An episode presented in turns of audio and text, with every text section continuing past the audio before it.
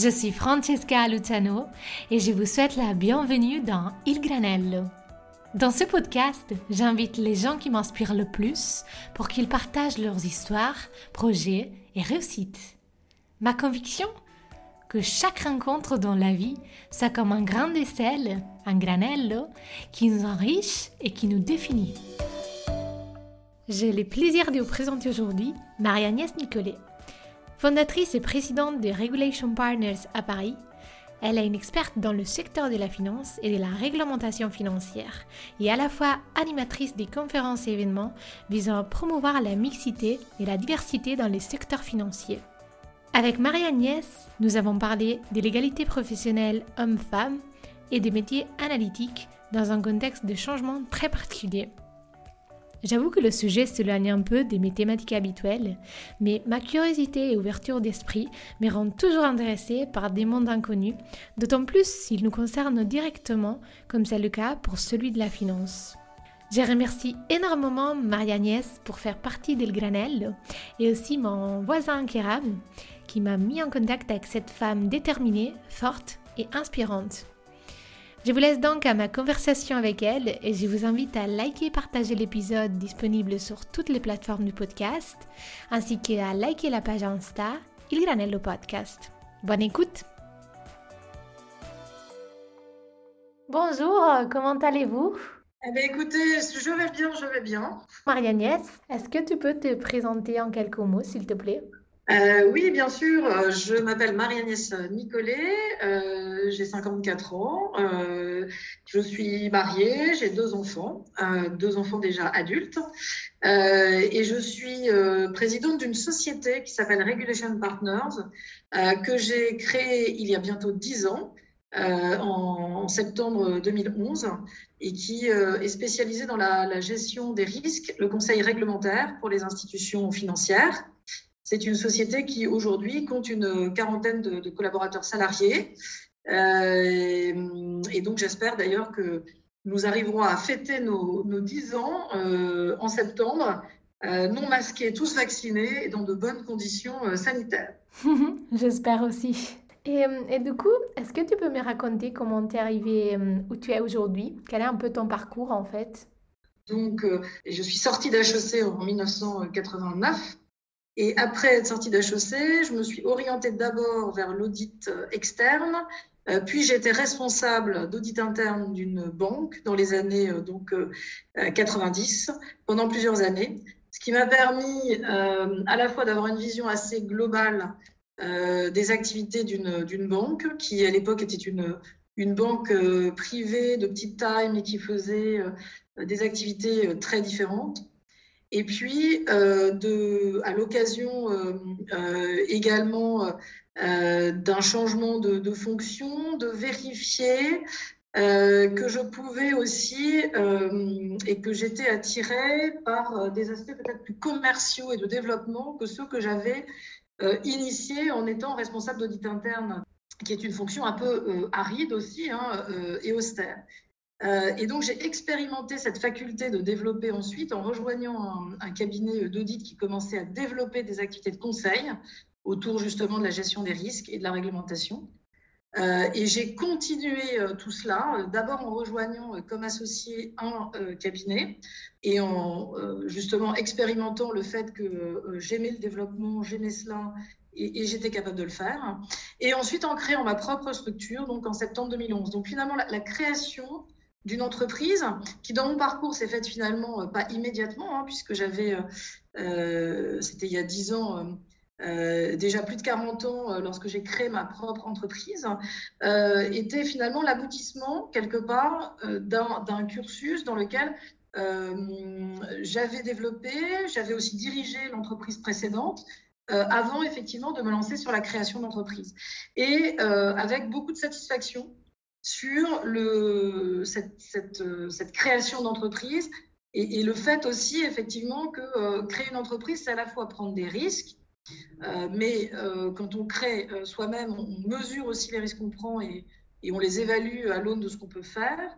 Et puis c'est aussi finalement bah, trouver des, motivations dans cette prise de risque pour faire aboutir des projets. Donc voilà un petit peu le, le, parcours qui finalement a été assez, tel que je le vois aujourd'hui, assez cohérent. Oui, tout à fait. Ces sujets-là, dont tu n'es peut-être pas, Francesca, totalement familière. Non, pas du tout. oui.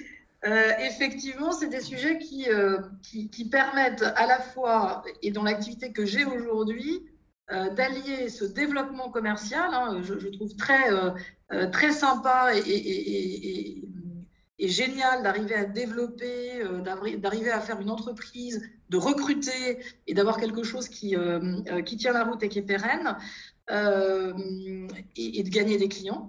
Euh, et d'allier ça euh, à finalement quelque chose de très euh, aussi peut-être austère et technique et intellectuellement très très satisfaisant, qui est justement bah, de, la gestion de risque, de l'analyse de conformité de texte réglementaire, qui est un autre volet assez technique. Et, j'aime bien à la fois cet aspect de développement et cet aspect de technicité en fait dans mon métier. Oui, comme tu l'as dit, mon milieu et mes, secteurs d'intérêt ne sont pas tout à fait dans la finance. Mais à la fois, je me dis c'est quand même très intéressant et je pense que la finance touche quand même tous les secteurs d'une façon ou de l'autre. Donc je veux bien effectivement savoir un peu plus qu'est-ce que c'est euh, la réglementation financière et de quoi tout occupe effectivement genre quotidiennement. Alors effectivement, ça paraît austère, mais euh, d'une part, le domaine bancaire et financier est très large.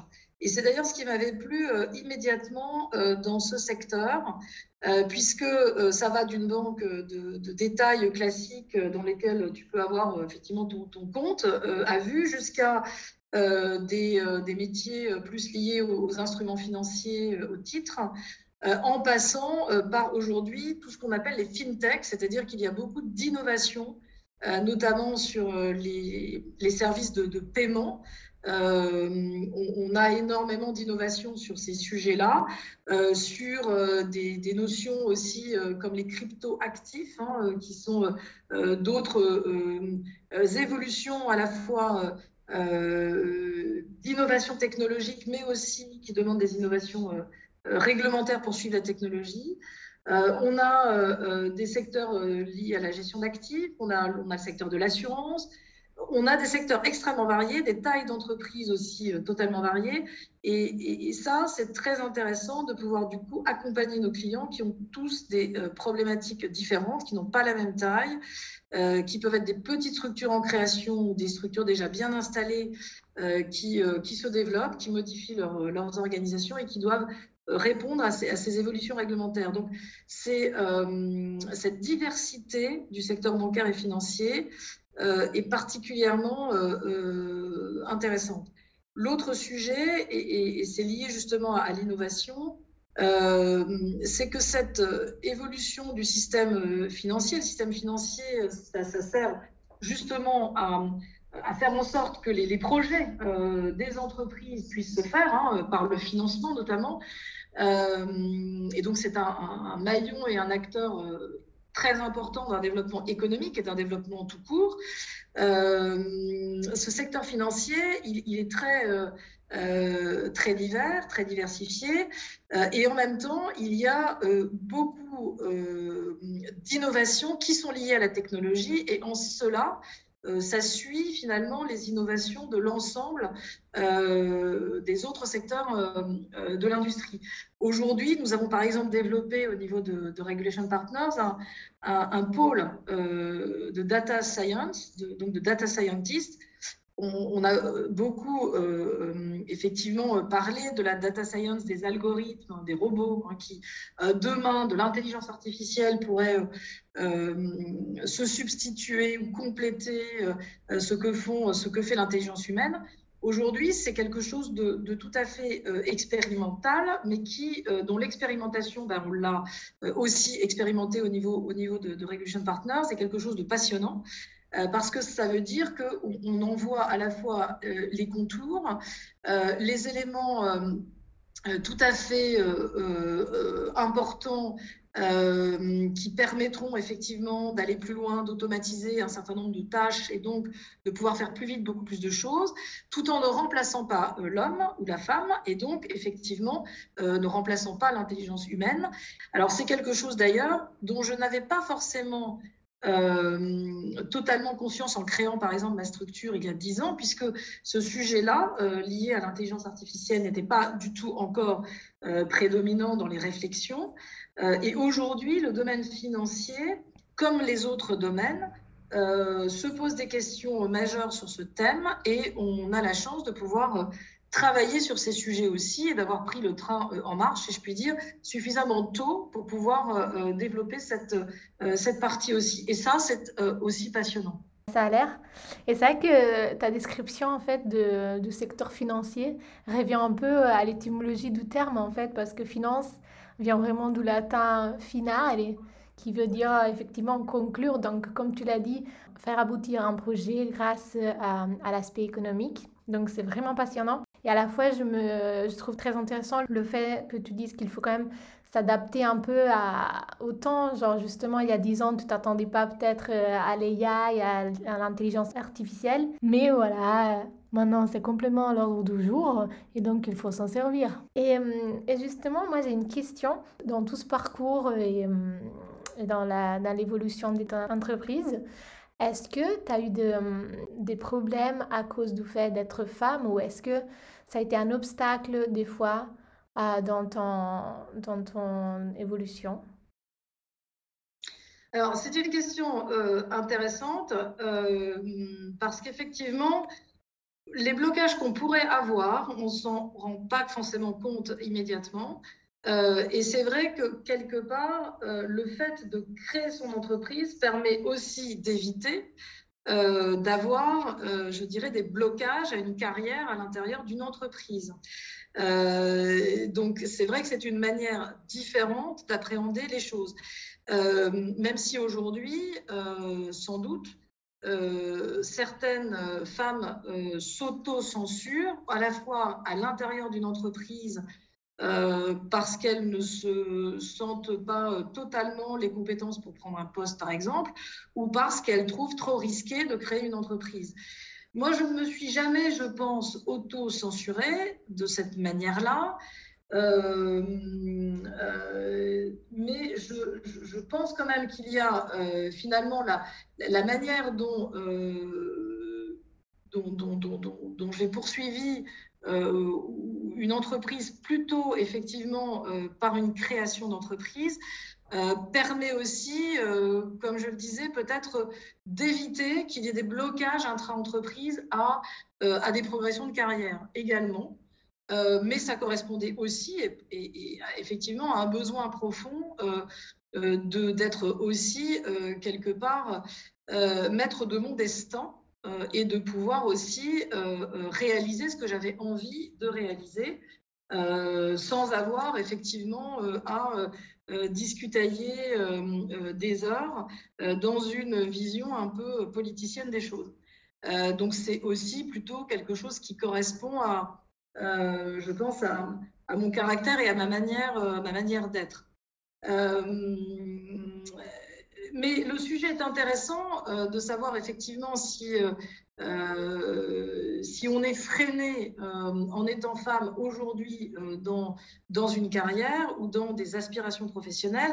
Et d'ailleurs, c'est un sujet qui m'intéresse beaucoup puisque chaque année, depuis plusieurs années, dans le cadre du, Centre des professions financières, je suis membre du conseil d'administration de cette association, j'anime des débats de femmes dirigeantes, notamment d'institutions financières, euh, et, donc, dans le cadre de ces euh, débats, euh, l'idée, c'est de savoir aussi comment, dans le cadre des parcours, le fait d'être femme a pu être ou pas un obstacle. la dernière fois, on a justement beaucoup parlé dans le débat que, que l'on a mené cette fois-ci dans le cadre d'une visioconférence et pas, et pas en présentiel, euh, de la problématique de l'autocensure également. Qui, pouvaient, qui pouvaient exister. et aussi, on a donné des éléments peut-être objectifs, puisque ce qui est intéressant, c'est de, de pouvoir connaître le pourcentage de femmes qui sont à la fois dans les différentes strates de direction des entreprises, qu'elles soient financières ou non financières, euh, et on sait effectivement que dans ce cadre-là, euh, certaines lois comme la loi Copé-Zimmermann pour euh, les, les, administrateurs et, la, parité ou une plus grande mixité dans le cadre des conseils d'administration a fait beaucoup pour justement avoir plus de femmes dans ces conseils d'administration, mais que Aujourd'hui, il n'y en a pas encore assez au niveau des comités de direction des entreprises, notamment des grandes entreprises, euh, et qu'il y a encore beaucoup de progrès à faire euh, euh, de ce point de vue-là.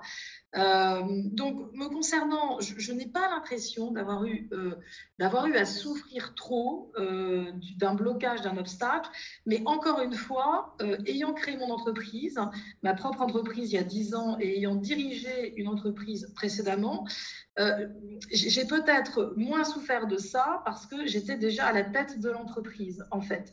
Tu es quand même arrivé à la tête de l'entreprise, donc euh, il se trouve que tu as quand même des qualités ou que tu avais déjà compris comment, comment faire. Oui, c'est vrai, absolument.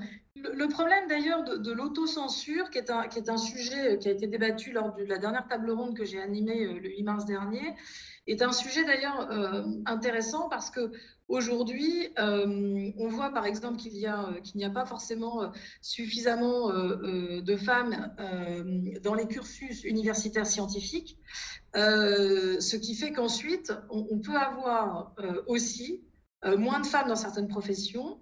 et quand on est dans certaines professions financières où, où là, l'équilibre homme-femme se fait naturellement, euh, il y a quand même euh, des strates de direction où elles sont euh, moins représentées et c'est encore un progrès à, faire. ce qui est important, je pense, dans, ce cadre-là, bah, c'est aussi de se dire qu'il faut avoir un objectif en tête et s'y tenir, se donner les moyens aussi d'y arriver. Ne pas s'autocensurer, c'est à la fois avoir confiance en soi, se dire que on est euh, euh, tout à fait capé euh, pour progresser. Se donner les moyens de le faire, c'est aussi se donner les moyens au niveau du, travail et du temps passé à, pouvoir effectivement progresser dans, sa carrière. mais ça ne veut pas dire que pour cela, on soit obligé de sacrifier d'autres choses, qui est souvent la peur des femmes, de sacrifier la vie personnelle à la vie professionnelle. Euh, ou inversement d'ailleurs. L'idée, c'est qu'il faut avoir suffisamment confiance en soi pour se dire qu'on est capable de tout faire en même temps. Euh, et que plus on progresse, et plus cette euh, capacité d'organisation est possible également. Et que donc, la, solution est dans justement la progression. Donc, se donner les moyens de le faire et se donner les moyens de progresser, tout en étant assez avoir assez de confiance en soi euh, pour se dire que euh, on arrivera toujours à trouver la bonne organisation qui permettra d'y arriver. Avec beaucoup de travail, certes, mais en étant organisé d'une manière qui permette de euh, finalement de pouvoir à la fois mener une vie professionnelle très satisfaisante et progresser, et en même temps eh bien, avoir suffisamment de temps pour sa vie personnelle, familiale et, pour ses enfants. Mmh Le problème, je trouve que c'est à la base, en fait, c'est vraiment une manque de confiance. Enfin, j'ai l'impression que les femmes et les jeunes filles ont parfois du mal à trouver la force, en fait, pour se fixer des objectifs assez ambitieux et croire, en fait, de pouvoir en vrai les atteindre. Oui, euh, effectivement, c'est le point, euh, c'est le point majeur. Euh, donc cette confiance en soi, elle vient aussi du rôle modèle que peuvent avoir d'autres femmes qui ont réussi à le faire euh, vis-à-vis des femmes, des jeunes filles qui euh, euh, commencent leur vie professionnelle. Mmh. ça, c'est important. C'est d'ailleurs pour ça que dans beaucoup d'entreprises, aussi de grandes entreprises notamment, il y a bah, un peu du mentoring hein, qui, qui, permet aussi d'avoir de,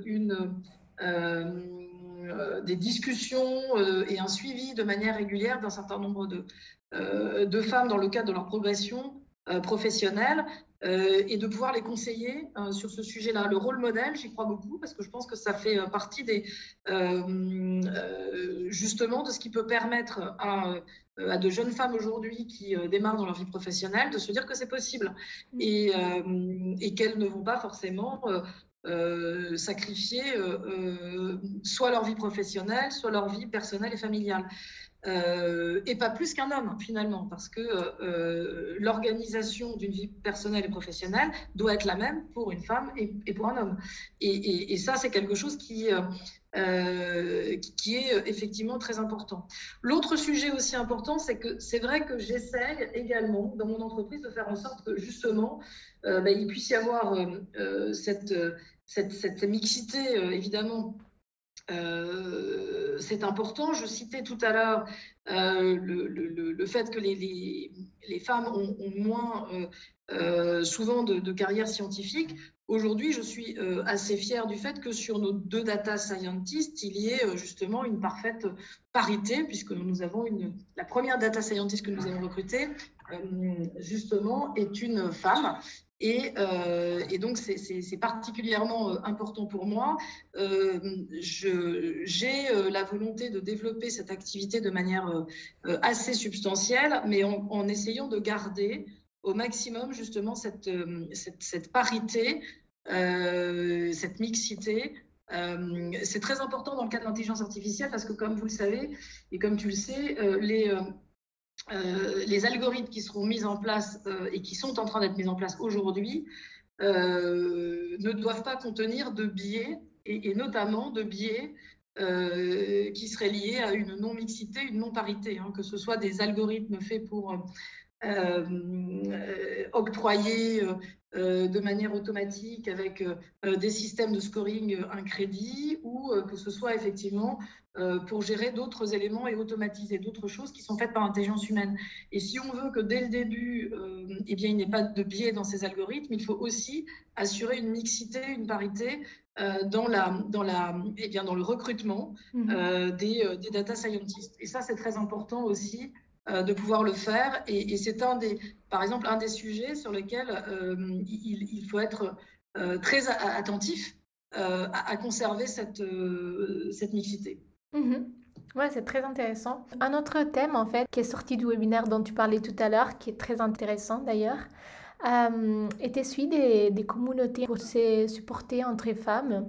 Donc, est-ce que tu fais partie de, ce genre de communauté et est-ce que tu penses que ça, ça peut être un vrai levier pour euh, justement donner de la puissance aux femmes et les pousser justement à se à, à s'intégrer dans ces domaines, comme tu le dis, plus scientifiques, et plus financiers?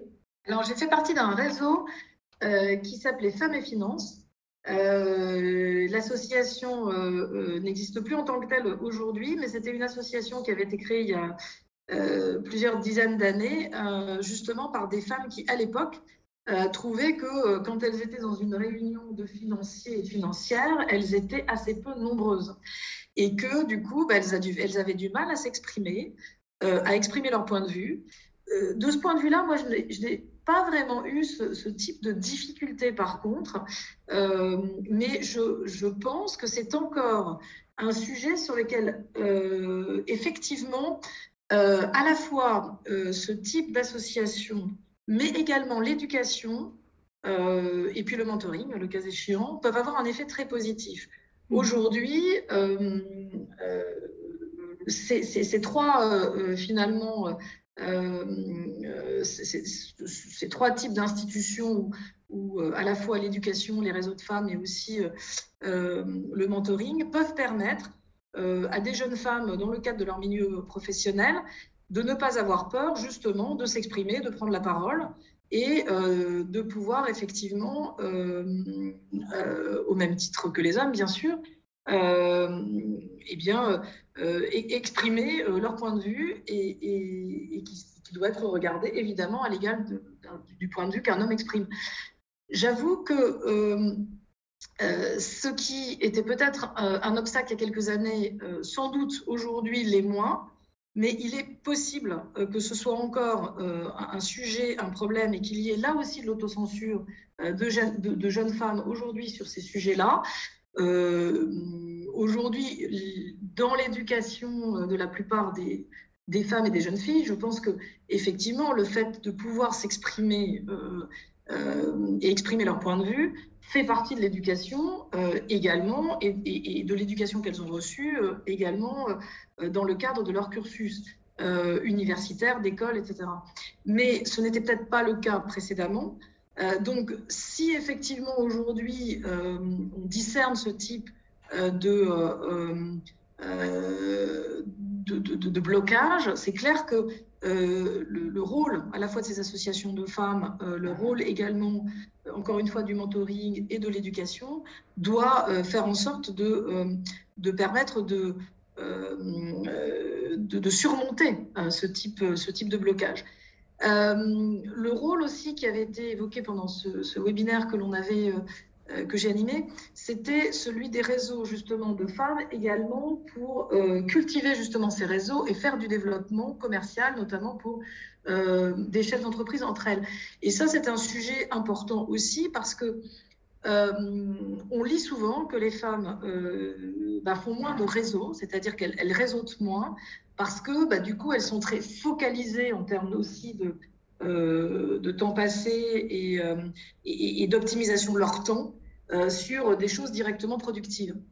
Et ça, c'est un sujet important aussi, que ce soit avec des réseaux uniquement de femmes ou avec des réseaux plus larges qui sont effectivement euh, les associations professionnelles euh, euh, auxquelles chacun et chacune peut adhérer, il est important justement de prendre le temps de réseauter, de pouvoir effectivement discuter, d'abord parce que d'un point de vue commercial, c'est aussi important, mais c'est aussi important parce que ça permet de, confronter ces, opinions et de pouvoir réfléchir ensemble.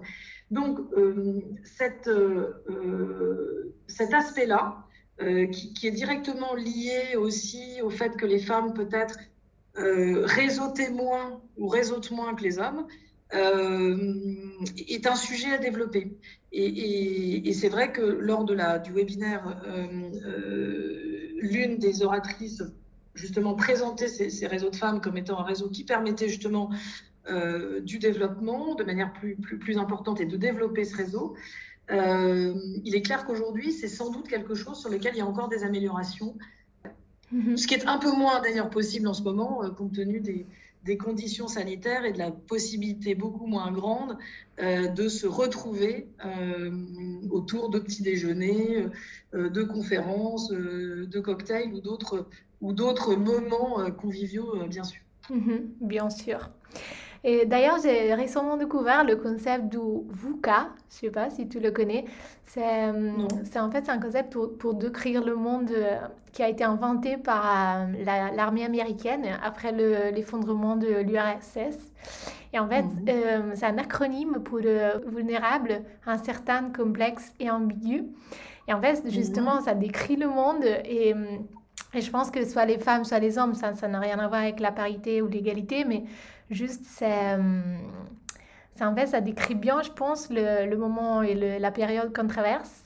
Et je pense que ça pousse aussi, en fait, euh, à, plus de flexibilité, à, à, nous faire un peu ressortir du bois et, mieux comprendre comment, en fait, interagir euh, dans le monde contemporain. Oui, alors c'est vrai que la période actuelle est intéressante de ce point de vue-là, euh, parce que je pense qu'elle nous amène aussi à être créatifs, peut-être plus créatifs euh, qu'avant, mhm. euh, à se reposer des questions sur des sujets importants. Alors je n'ose plus dire essentiels, puisque le terme a été un peu galvaudé avec les activités ou les services essentiels et non essentiels, mais ça effectivement amène à se poser aussi euh, euh, des questions, sans doute aussi euh, évidemment dans le monde du travail, hein, qu'est-ce qui est important mm-hmm. à prendre en compte. Aujourd'hui, le climat social, l'ambiance et, également effectivement le fait de prévenir les risques psychosociaux me semble majeur. je pense qu'effectivement le, euh, l'époque amène à être créatif pour trouver euh, d'autres biais, d'autres moyens, euh, d'autres développements. Il faut avoir des initiatives pour, et eh bien finalement, pour remplacer ce qu'on ne peut plus faire, et notamment les, moments de convivialité. Et, mm-hmm. et, ça amène à être plus créatif et aussi peut-être à se reposer des questions sur, sur ce qui est important et peut-être à revoir aussi les modèles qui étaient des modèles classiques d'organisation du travail également. Euh, donc c'est une période enrichissante de ce point de vue-là. Euh, et je pense que si on sait saisir aussi peut-être euh, les opportunités et, si on arrive justement à libérer aussi son, énergie créatrice, eh bien, ça peut être une période qui permettra de, réfléchir autrement sur certains sujets.